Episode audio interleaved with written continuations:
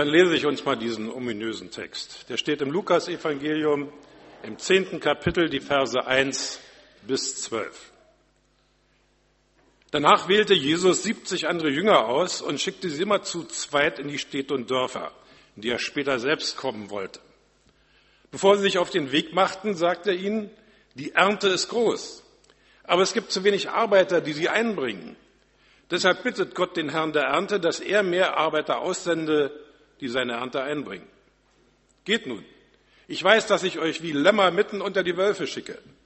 Nehmt kein Geld, keine Tasche, keine zusätzlichen Schuhe mit auf die Reise und, und vergeudet unterwegs keine Zeit.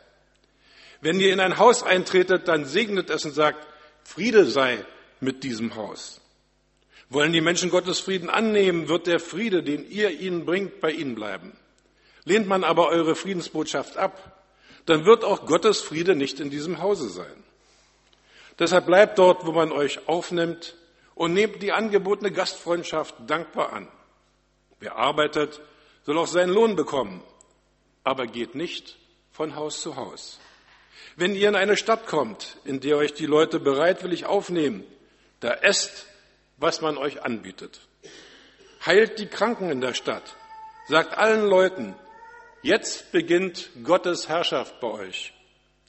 Will man aber irgendwo nichts von euch wissen, dann verlasst diese Stadt und sagt den Einwohnern, ihr habt euch selbst das Urteil gesprochen. Sogar den Staub von euren Straßen schütteln wir von unseren Füßen. Doch merkt euch das eine. Gottes Reich ist euch sehr nahe gewesen. Es ist ganz sicher, den Einwohnern von Sodom wird es am Gerichtstag besser ergehen als den Leuten einer solchen Stadt. Wir sind Jesu Werbetruppe. Werbung, das ist alles. Das wusste auch Jesus schon. Bevor er seinen Auftrag, die Gewinnung der Menschen für eine neue Lebensweise nach Gottes Lebensordnung mit seinem Opfertod am Kreuz abschloss, schickte er seine Werbetruppe los. Heute würden wir Einladungen verteilen, Zeitungsannoncen aufgeben, Plakate aufhängen oder ganz andere Wege gehen, wie zum Beispiel die Aktion, von der das Hamburger Abendblatt am 5.9. vorigen Jahres berichtete. Stadtwerke gehen auf große Kaperfahrt. Mit einem Wikingerschiff wollten die Stadtwerke Barmstedt die Emshorner Kaimauern entern mussten aber wieder den Rückzug antreten. Das Barmstädter Unternehmen wirkt aggressiv um neue Kunden in Emshorn. Die dort in Stadtwerke reagierten darauf mit Preissenkung. Also einen Erfolg hatten sie ja schon. Die Leiter der Barmstädter Stadt, der Leiter der Barmstädter Stadtwerke, Herr Freimuth, kam als Freibeuter nicht gut bei den Elmshorner Stadtwerken und der Bürgermeisterin von Zeck an. Sie ließen ihn eiskalt abblitzen. Auch Jesus startet einen letzten großen Werbefeldzug. Er hat schon mehrfach seine engsten Vertrauten, die zwölf Jünger, ausgesandt, allerdings ganz anders als in Freibeuter Manier. Bevor sein Werbefeldzug für die Liebe Gottes zu den Menschen von der jüdischen Geistlichkeit mit Hilfe der verhassten Römer mit seinem Tod am Kreuz beendet wird, schickt er 70 andere Quellen, nennen auch 72 Jünger los, und sie sollen seinen Besuch in den jeweiligen Orten, die er auf dem Weg nach Jerusalem durchziehen wird, vorbereiten. Wie sah diese Vorbereitung aus? Bevor sie sich auf den Weg machten, sagte er ihnen, die Ernte ist groß, aber es gibt zu wenige Arbeiter, die sie einbringen. Deshalb bittet Gott den Herrn der Ernte, dass er mehr Arbeiter aussendet, die seine Ernte einbringen. Das ist das Erste, was Jesus zu seinen Jüngern sagt. Ihr seid zu wenige. Ihr seid zu wenige, um diese große Ernte alleine einzubringen. Bittet Gott, dass er euch mit mehr Mitarbeitern unterstützt. Die Ernte ist groß, das heißt, es sind so viele Menschen da, die ratlos und hilflos mit ihren Lebensfragen sich selbst überlassen sind. Sie haben keine Ahnung. Die religiösen Führer sind mit sich selbst und ihren Machtkämpfen untereinander beschäftigt. Die konservativen Pharisäer kämpfen um die Macht im Hohen Rat mit den liberalen Sadduzäern. Vorsicht ist geboten, die römische Besatzungsmacht ist nicht zimperlich, wenn es um religiöse Unruhen geht. Und das gemeine Volk ist sich selbst überlassen, ohne Hirten, die irgendwelchen geistlichen Trost spenden könnten. Geht hin, geht nun. Ich weiß, dass ich euch schicke wie Lämmer mitten unter die Wölfe. Möchten Sie ein Schaf sein? Gehen Sie mal den Deich. Da leben zu müssen und so vor sich hin zu blöken und Gras zu fressen. Schafe gehören zu den hilflosesten Tieren, die es gibt. Die brauchen Leitung und Sicherheit. Außer durch Weglaufen oder dichtes Zusammendringen können sich Schafe selbst nicht schützen. Das einzige Schaf, das eine Ausnahme bildet, ist Chili, das Schaf im nächsten Gottesdienst, dem Christina Lehmann immer die Stimme leiht. Wieso sendet Jesus seine Jünger als Schafe aus und nicht als Schäferhunde? Um einige zerstreute Schafherden zusammenzutreiben. Ganz einfach. Um auf Augenhöhe mit den Menschen zu bleiben. Aufpasser, Besserwisser, Heilsversprecher gab es damals genug und gibt es auch heute noch genug. Aber von einem Schaf geht keine Gefahr aus. Und deshalb sendet Jesus seine Jünger damals und auch uns heute als Schafe unter die Wölfe und nicht als Wölfe im Schafspelz. Sowas hat es auch schon in der Geschichte der Christen gegeben. Die nannten sich Kreuzritter. Die trugen ein Hemd über ihrem Kettenhemd, auf dem war ein großes Kreuz aufgemalt. Aber an ihrem Gürtel baumelte ein ziemlich scharfes Schwert. Ihr sollt euch als ganz gewöhnliche Reisende darstellen. Deshalb nehmt nichts für eure Selbstversorgung mit, sagt Jesus. Wenn ihr in ein Haus eintretet, dann segnet es und sagt, Friede sei mit diesem Haus. Haben Sie das schon mal gemacht, wenn Sie irgendwo zu Besuch sind? Müssen ja nicht laut sagen. Friede sei diesem Haus. Wollen die Menschen den Gottesfrieden annehmen, wird der Friede, den ihr ihnen bringt, bei ihnen bleiben. Lehnt man aber eure Friedensbotschaft ab, dann wird auch Gottes Friede nicht in diesem Haus sein. Merken Sie, was für eine Vollmacht Sie haben? Deshalb bleibt dort, wo man euch aufnimmt und nehmt die angebotene Gastfreundschaft dankbar an. Wer arbeitet, soll auch seinen Lohn bekommen, aber geht nicht von Haus zu Haus. Das war nichts Ungewöhnliches im Orient, Reisenden ohne Gepäck mit Brot und Herberge zu versorgen. Das gebot die Gastfreundschaft. Und Reisende brachten immer irgendwelche Neuigkeiten mit. Da gab es noch kein Internet, nicht mal Fernsehen, nichts, keine Zeitung. Und das machte die Fremden so interessant.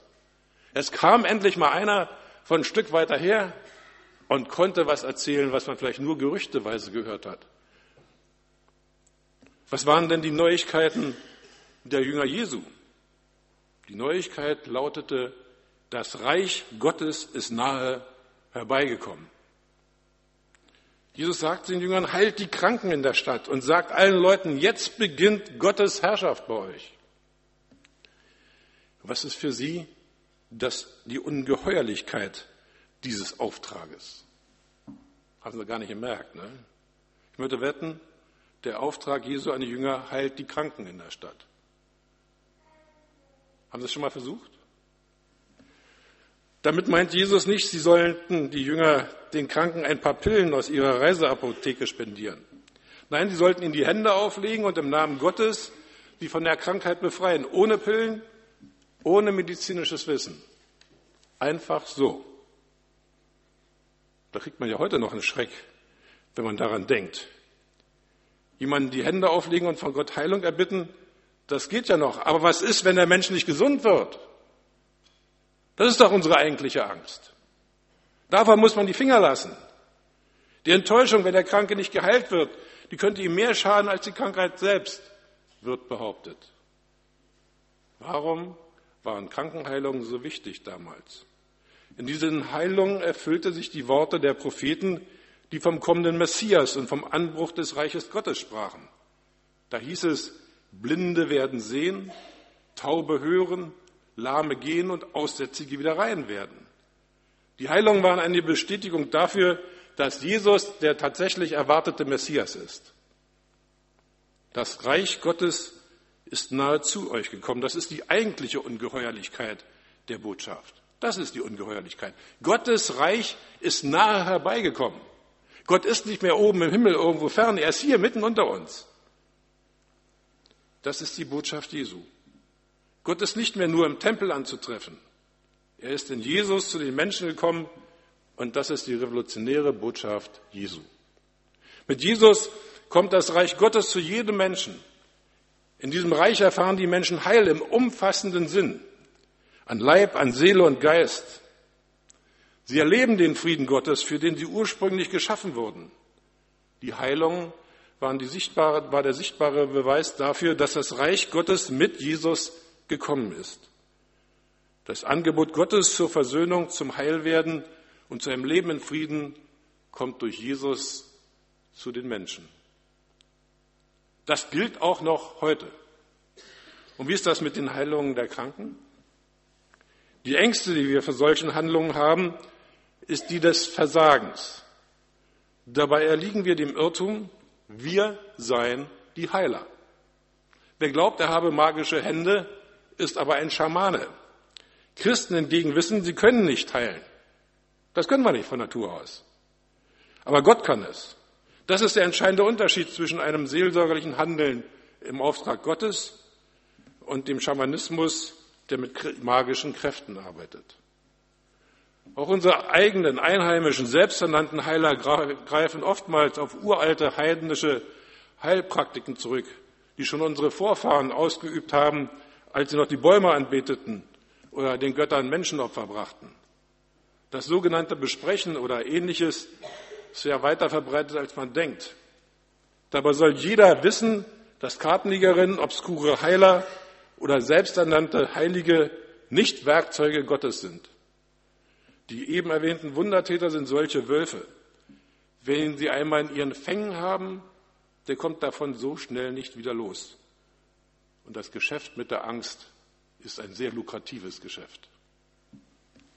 Natürlich bleibt die Frage nach Heilung von körperlichen und seelischen Krankheiten auch für die Menschen von heute auf der Tagesordnung. Wenn die Medizin an ihre Grenzen stößt, dann suchen wir Menschen nach Hilfe aber komischerweise nicht in erster Linie bei Gott oder in der Kirche. Sie gehen eher zu den Esoterikern, den fernöstlichen Gurus und den Geistheilern. Haben wir als Christen hier etwas zu bieten? Wir sind aus gutem Grund vorsichtig, Versprechungen zu geben, die wir nicht halten können. Und trotzdem bleibt die Frage, dürfen wir noch heute auf Heilung von körperlichen und seelischen Krankheiten durch Gebet hoffen? Wenn wir eine ehrliche Bilanz ziehen, dann müssen wir sagen, dass spontane Heilungswunder als Antwort auf unser Gebet nicht die Regel sind. Es gibt Zeiten der Kirchengeschichte, etwa bei Erweckungen oder auf dem Missionsfeld, denen Heilungen häufig aufgetreten sind. Und aus meiner eigenen persönlichen Erleben kann ich auch mich nur an ein paar wenige Fälle erinnern. Ich weiß, dass ich mir selber habe mal die Hände auflegen lassen, als meine Nieren anfingen, sich zu verabschieden, und sie sind zerstört worden. Aber wie Sie sehen, stehe ich munter vor Ihnen, weil mein Bruder mir eine Niere gespendet hat. Ist das jetzt ein Wirken Gottes gewesen oder nicht? Ich bin dankbar dafür, dass ich hier stehen kann. Und ich sehe das persönlich als ein Geschenk meines Gottes an und als ein Handeln an mir selbst. Trotzdem, auch dieses Thema Krankenheilung, Gebet für die Kranken ist für mich nicht abgehakt. Heilung von körperlichen Krankheiten bleibt ein unverfügbares Geschenk. Es ist ein Zeichen, dass das Reich Gottes in Jesus zu uns gekommen ist. Die vollkommene Heilung, nach der wir uns sehnen, wird erst kommen, wenn Jesus das Reich Gottes bei seiner Wiederkunft vollendet. Dann wird der Tod nicht mehr sein und auch keine Krankheiten mehr. Redet mit den Leuten. Heilt die Kranken in der Stadt und sagt allen Leuten, jetzt beginnt Gottes Herrschaft bei euch. Das ist die Kernaufgabe einer jeden Gemeinde. Das, was Jesus in seinen Erdentagen vorgemacht hat, sollen wir als seine Nachfolger fortsetzen. Aber nicht, bis wir keine Lust mehr haben oder die Kraft, mehr, die Kraft vorbei ist, sondern bis er sichtbar wiederkehrt auf diese Erde. Ich habe ihn noch nicht gesehen. Also ist unser Auftrag auch noch nicht erfüllt. Also besteht dieser, dieser Auftrag noch immer, denn Menschen, die, den Menschen die Nähe Gottes zu verkünden, das ist die Botschaft der Christen. Wer sind die Leute hier in Barmstedt, zu denen Jesus sie senden möchte? Und woher nehmen sie die Zeit dafür? Gudrun hat uns ja ihren vollen Kalender eben gezeigt. Gab mal so ein, so ein, so ein Heftchen oder so ein Kalender, Termine mit Gott hieß der. Warum sind in diesem Kalender nicht die Termine mit Gott eingetragen? Gudrun hat gesagt, die hat sie auch schon eingeplant, die stehen da nur nicht öffentlich drin. Aber das gehört dazu. Wenn wir diese Termine nicht festmachen bei uns, Dann werden wir nie Zeit für stille Zeit haben. Da geht immer das Telefon oder weiß ich was. Es muss ein fester Termin da sein, an dem wir sagen, das ist jetzt mal eine Zeit, die ich ganz bewusst mit Jesus verbringen möchte. Unsere Gemeinde kommt mir immer wie ein Ameisenhaufen vor. Überall krabbeln einige fleißig umher und stöhnen über die Arbeitsbelastung. Wir sehen in erster Linie nur unsere kleine Gruppe im Hauskreis oder einer Arbeitsgruppe oder im Vorstand. Jeder wurstelt so vor sich hin. Keiner weiß so richtig, was der andere tut. Heute Morgen hatten wir auch so eine Situation. Nicht hier im Gottesdienst, sondern vor der Tür da. Jeder beschäftigt sich nur mit seiner Aufgabe. Und dann kann es passieren, dass zwei Veranstaltungen in den gleichen Räumen geplant sind. Die eine am Samstagabend und die andere am Sonntagmorgen. Oder gar zum gleichen Zeitpunkt. Da beginnt das Landesposaunenfest am Vormittag und am Nachmittag ist der Kindertag in der Stadt und beide Veranstaltungen brauchen immens viele Mitarbeiter. Für beide Veranstaltungen werden sie gebraucht. Jeder, der schon mal mitgeholfen hat, die Räume hier zu putzen oder zu bestuhlen oder das Essen auszuteilen und die ganzen anderen Dinge vorzubereiten, weiß, was das bedeutet. Was wir neu brauchen, ist zum einen den Blick für die gesamte Gemeinde, damit wir merken, dass wir nicht die Einzigen sind, die Jesus dienen, und zum anderen einen neuen Blick für die Mitbürger in unserer Stadt. Wir schauen mit Gottes Augen auf unsere Stadt. Draußen eine große Plakatwand. Genau das ist die richtige Aktion, die wir brauchen. Wir brauchen einen neuen Blick für die Mitbürger unserer Stadt. Wir haben damit den Auftrag wieder aufgegriffen, Menschen mit Jesus bekannt zu machen. Aber erstmal müssen wir wissen, wer sind denn diese Leute? Was bewegt sie? Jesus sagt noch etwas Wichtiges, was mich eigentlich erschrecken lässt. Er sagt, will man euch irgendwo, will man irgendwo nichts von euch wissen, dann verlasst diese Stadt und sagt den Einwohnern, ihr habt euch selbst das Urteil gesprochen, sogar den Staub von euren Straßen schütteln wir von unseren Füßen, doch merkt euch das eine, Gottes Reich ist euch sehr nahe gewesen. Also so weit, dass wir den Staub von unseren Füßen schütteln sollen, sind wir in Barmstedt noch lange nicht. Was ist Jesu Auftrag in dieser Stadt für unsere Gemeinschaft? Sicherlich nicht die der Kommstruktur.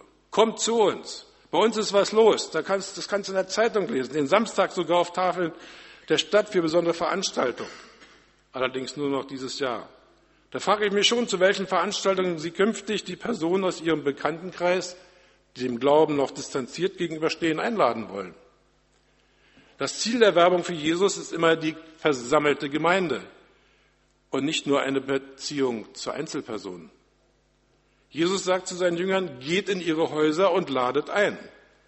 Helft ihnen bei der Bewältigung ihrer Lebensprobleme.